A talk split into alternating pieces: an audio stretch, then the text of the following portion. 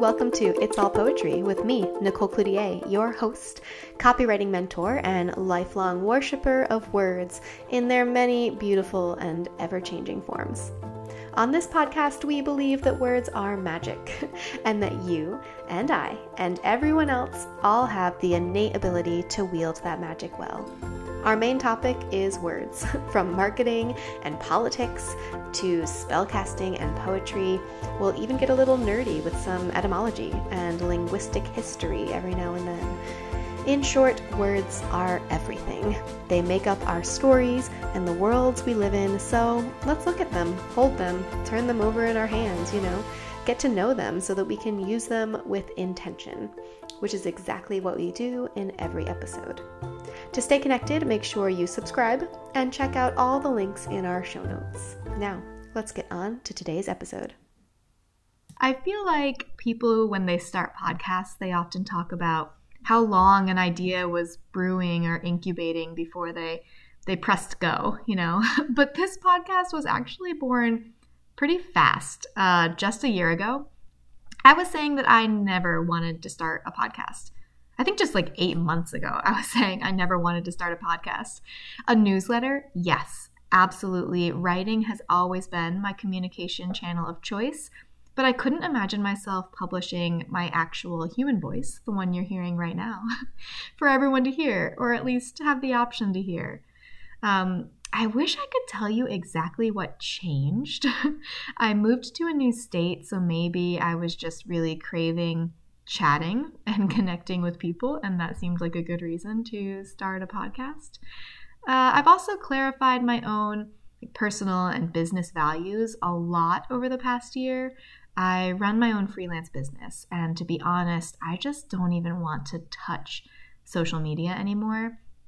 That might not be a forever decision, but podcasting feels like a way to you know get myself out there get ourselves out there right? Without having to open instagram like ever again. So whatever the reason whatever changed and made me decide to start this podcast here we are.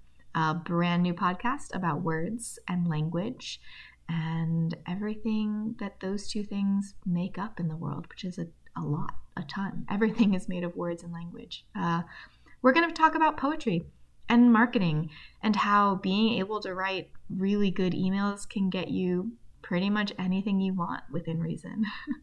so today's episode is actually going to be quite short to be honest and a little vulnerable with you. I just really needed to break the digital ice here to record the first episode. Uh, otherwise, risk dropping another project.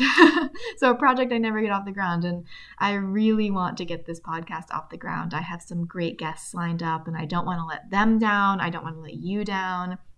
I'm very excited about this topic. So let's just jump in with both feet, shall we? and have the first episode. By the end of today's episode, I hope to convince you. My main goal is to convince you why this approach, right, thinking about writing as poetry, aka artistic, can help you, right? Any kind of writing, marketing, emails, um, sending a text, right? How any writing, thinking of it as artistic, can help us all show up better in our chosen lives, whatever that entails. So, whether that's a business, whether that's activism, whether that's caretaking, right? All of it.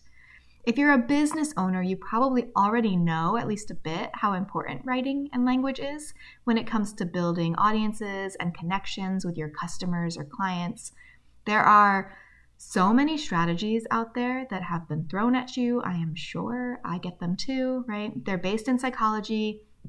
They use words and sentence structures to convince and, let's be honest, sometimes manipulate people into opening their wallets and you've probably gotten ads for all kinds of strategies and templates um, and top 10 tips right on how to write great copy.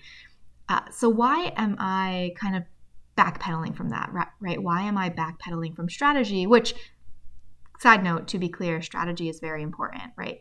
But i am kind of asking you to take a few steps back and think about the words we use in business, right, as poetry. That's what I'm asking you to do. I mean, the title of this podcast is It's All Poetry, which implies that copywriting and marketing are also poetry.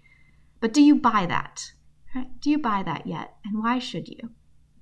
So, To answer that, I have to go back a few years to when I was teaching a required writing 101 class at a university in my home state. Uh, if you were not a English writing major like I was, then you probably are familiar with this format, right? An essay writing class that teaches you, uh, you know, everything else that all the other professors want you to know about writing.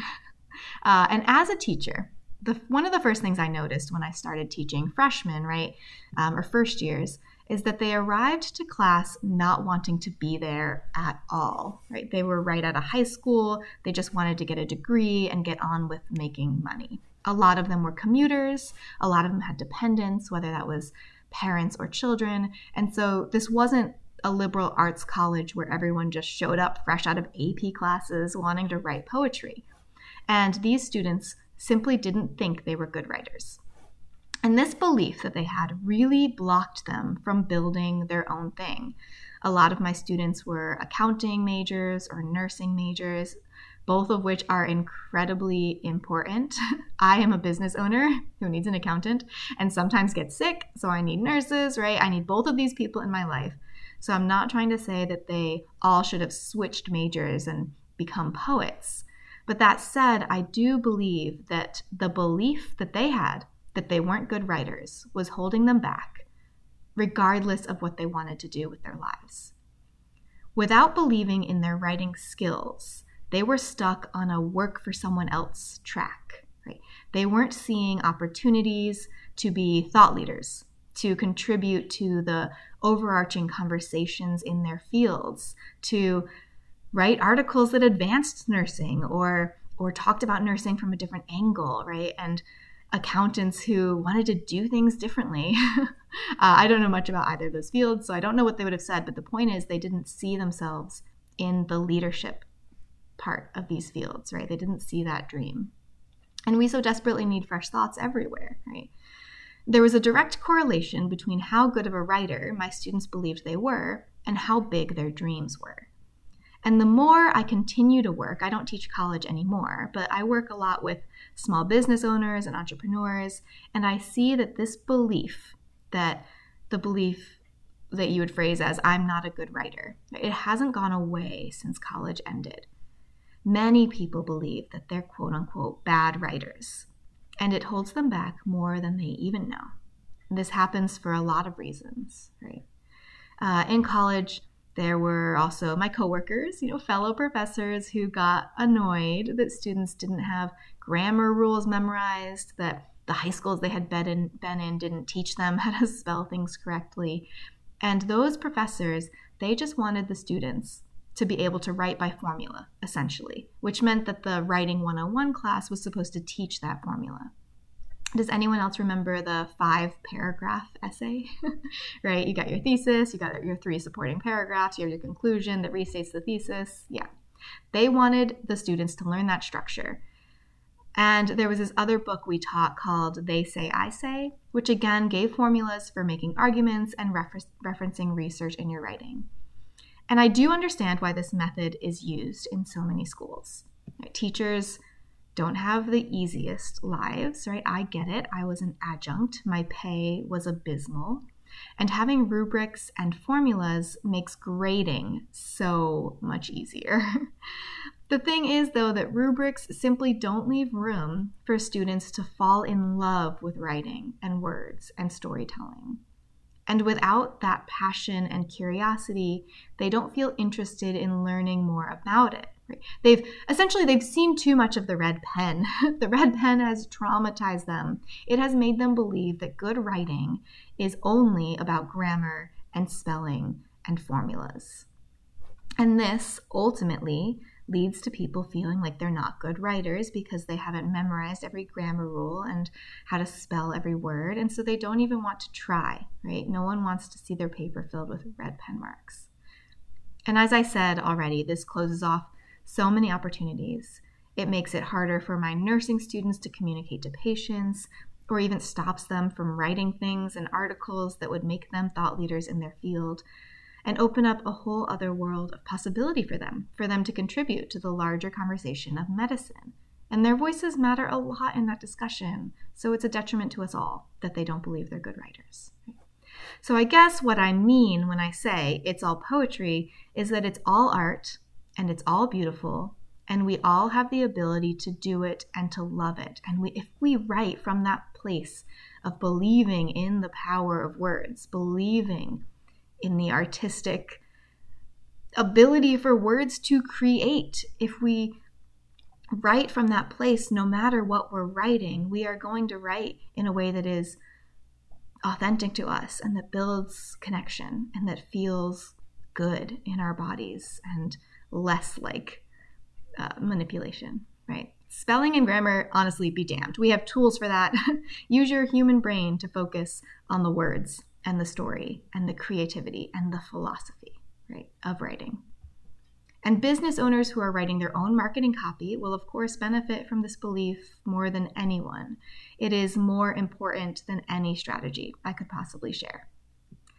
And writing needs to be taught from a place of love and curiosity, whether that's writing a love sonnet or a sales email. Right? Uh, I'd also be remiss if I didn't mention there is a lot of privilege to consider when we think about how creative and how good a writer someone thinks they are. There's racism involved, classism, sexism. Essentially, the more often someone was told as they were growing up or as they were going through school, the more often that they were told they were creative, the more they believed they were creative. And everyone else who didn't have the privilege of an AP literature class or a summer poetry intensive workshop, or someone who lived in an area where their teachers were significantly underpaid, which is a lot of areas, right? So the teacher only really had time and energy to focus on spelling and grammar when they taught writing. Those students didn't, students didn't grow up thinking they were good writers, even though they're probably great storytellers and they had so much to share, and that is tragic. And the most transformation I ever saw in my students, whether that be college students or entrepreneurial students, right? The biggest transformation I see happens when I simply share my own love of words. When I vulnerably shared my excitement, my nerdiness, when I literally squealed when a student brought me a, a paper and there was a line in there about how his uh, father's fishing cap, right, had the underside of it looked like an old dirt road. And it was such a great detail and visual and experiment. And this is a student who thought he wasn't a good writer. And ugh, those moments just filled me with such joy in a way that I don't know that I can explain. And ah, man, I really hope those students are still writing. I hope they didn't get beaten back down. But anyway, in this podcast, that's the method we're going to use. I want to share that love of words with you by looking into words together by thinking about story and talking to people who work with words, which, spoiler, is all of us. we have some upcoming guests who are in the beauty industry and the healing industry and the marketing industry and so many others. And we are just in each episode going to dive into how words shape their worlds, and it's going to be so awesome. So, Let's wrap up today by reading a really awesome passage together. Or rather, I'll read it to you. It's one of my absolute favorites because it is musical as well as story driven. It's just one paragraph. And this book was also made into a movie with Jennifer Lawrence. Uh, and I do think the movie's pretty great. They captured the essence of the haunting and poetic writing uh, of the novel. So, uh, yeah, check out the movie, read the book. Uh, I share this passage with students quite often because it very literally gives me goosebumps pretty much every time I read it. And as I'm reading it, what I want you to do is take notice of the music. Yes, there's lots of music in these these sounds in these sentences, but especially focus on the verbs. Daniel Woodrell doesn't just use the verbs that we hear all the time, like walk or come or be, right? He uses verbs like crunched and poured and flattened to create a scene that we can hear, we can taste, we can touch, and we can feel ourselves in. He's inviting us into a moment with him, right? And that is one of the most powerful tools that I could possibly teach you for evocative storytelling to invite your readers into the story, into the moment by giving them as much detail as you can. So, your lesson today is to pay attention to your verbs Sometimes eat is good enough, and sometimes a meal just absolutely needs to be devoured. You know, it's not good enough to say we ate a meal, we devoured it because we were starving, right? Really changes the whole story, the verbs you choose to use. We're going to talk about this more. but here we go. I'm going to read this passage to you from Winter's Bone by Daniel Woodrell. The world seemed huddled and hushed, and her crunching steps cracked loud as axe wax. As she crunched past houses built on yon slopes, yard dogs barked faintly from under porches, but none came into the cold to make a run at her and flash teeth. Smoke poured from every chimney and was promptly flattened east by the wind. There was deer sign trod below trestles that stood over the creek, and thin ice clung around rocks in the shallows. Where the creek forked, she left the tracks and walked uphill through deeper snow beside an old pioneer fence row made of piled stones. There's also, uh, that's the end of the passage. This is me again. There's also, I'm sure you noticed, a lot of rhyme and alliteration, which is part of the music, right? They are beautiful poetic tactics that you can use in any writing form. Doesn't have to be poetic fiction. Um, and we're not going to get too into those today, but I do hope that you enjoyed them at the very least. Uh, okay, so I hope you enjoyed this entire first episode. We have a lot more discussion style episodes coming up soon with some amazing guests, as I've mentioned. So I do hope you come back. And if you are a business owner who wants to reach your audience and build a business that feels really good in your heart, then falling in love with words is the best place to begin. It's all poetry, right? See you next time.